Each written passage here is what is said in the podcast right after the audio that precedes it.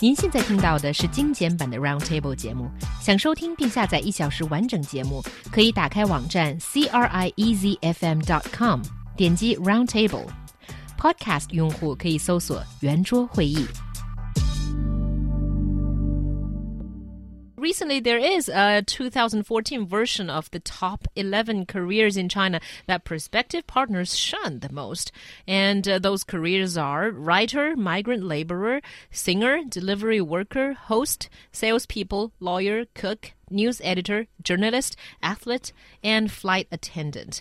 My question is, why are three media-related jobs on this list, which altogether has only eleven jobs? Yeah, it's a little bit sad, but I think it's a it's a little misleading saying the top careers in China that prospective partners shun mm. the most, because in reality, what they've done is taken a survey of single people and figured out what percentage of them are in certain careers, right. which is not the same as somebody saying, I will never date you because you're a journalist, or I'll never date you because you're a host.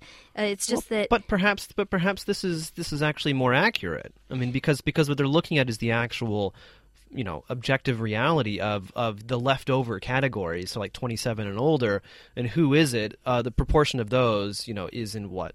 Careers, right? Yeah, but a lot of these careers, the explanation is that they simply don't have as much opportunity to meet people. Mm. So it's not necessarily that they're being shunned because of their career. It's just that their career may not lend them opportunity right. to meet other people. Yeah, so I think the more appropriate title would be uh, eleven careers that have the most number of single people. Right. Or mo- yeah. Mm-hmm. Probably in that. And let's take a look at some of these ones. There are there's some explanations. Do you think that these are why that people in those careers are single or mostly single? Yeah, definitely. I think what's interesting is about twenty percent of leftover males are journalists, and about eighteen of them eighteen percent of them are lawyers. So if you look at journalists and lawyers, for lawyers, because of the nature and habit of the job, a lawyer always needs to keep calm and uh, be logical, and they're not considered like fun and easygoing kind of people, and they're what? always busy. Wait, so you That's think the explanation. You, you think this is this is this is a good explanation? I think them being busy is a good explanation. Not so so not not the fact that they're not not a lot of fun because they're too logical.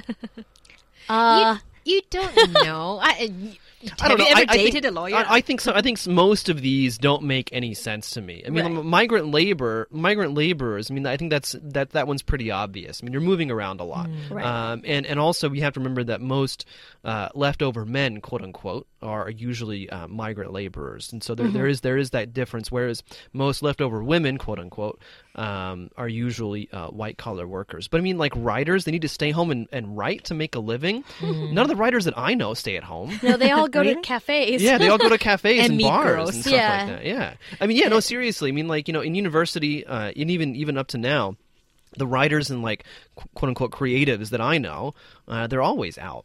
You know, yeah. and, and, and the guys usually have a girlfriend. Well, yeah. maybe, maybe not uh, a long-term girlfriend. Maybe but. they're not, uh, you know, presenting their best self. Maybe they're being a little pretentious when they're out there. It may yeah. be. Or I think that the fact that they don't want, that they're not married is big, probably because they don't want to get married because they have so many girlfriends yeah. or boyfriends. Maybe, yeah, for yeah. sure. That that's that's got to be a factor. Yeah, we we too. can't not think of you know the uh, the career that has a lot of single people as a pathetic career that nobody can get married forever. You know, it's probably and also you know. Uh, well, uh, what is entertainment people, uh, entertainers? Mm-hmm. Uh, where's that? Yeah, singers, singers, singers especially. Singers, yeah. yeah. But I also, mean, but also, why in the world? Wait, why? Why should we care about singers and celebrities? I mean, you know what? No. They're they're famous enough. Just, I mean, I don't I mean, yeah, whatever. Yeah. yeah, well, I mean, it's the same case in the States, right? Like singers and celebrities are always single because they're always getting divorced. Yeah, and they're yeah. all like and they're between and cheating on each other. Exactly. So maybe if you're and famous, checking into you, rehab. Yeah. So now, if you're famous, maybe it doesn't count. Right. And now let's talk about us, the, the the media workers. I mean, hosts. No, no, no, no, uh... no, no, no, no. This this explanation does not uh, fit us at all. Mm. As a public figure, hosts always have good looks. All right. So that we've fits ta- me. Well, not necessarily. We we we talked about this uh, previously about uh, you know he or she has a face made for radio. You weren't here for this discussion, Amy, but uh, I think you know unfortunately that applies to. Um, Yeah, well, I mean, this description says that they have a higher standard for their partners, so they they think of themselves as superior, and thus they that have trouble finding it. That is totally not true. Yeah, am, I'm not. I'm not sure that that's true. But I what I think really? is. Than you. What I think is really interesting about this survey is that when we talk about leftover females, they're mostly white-collar workers, at, including flight attendants.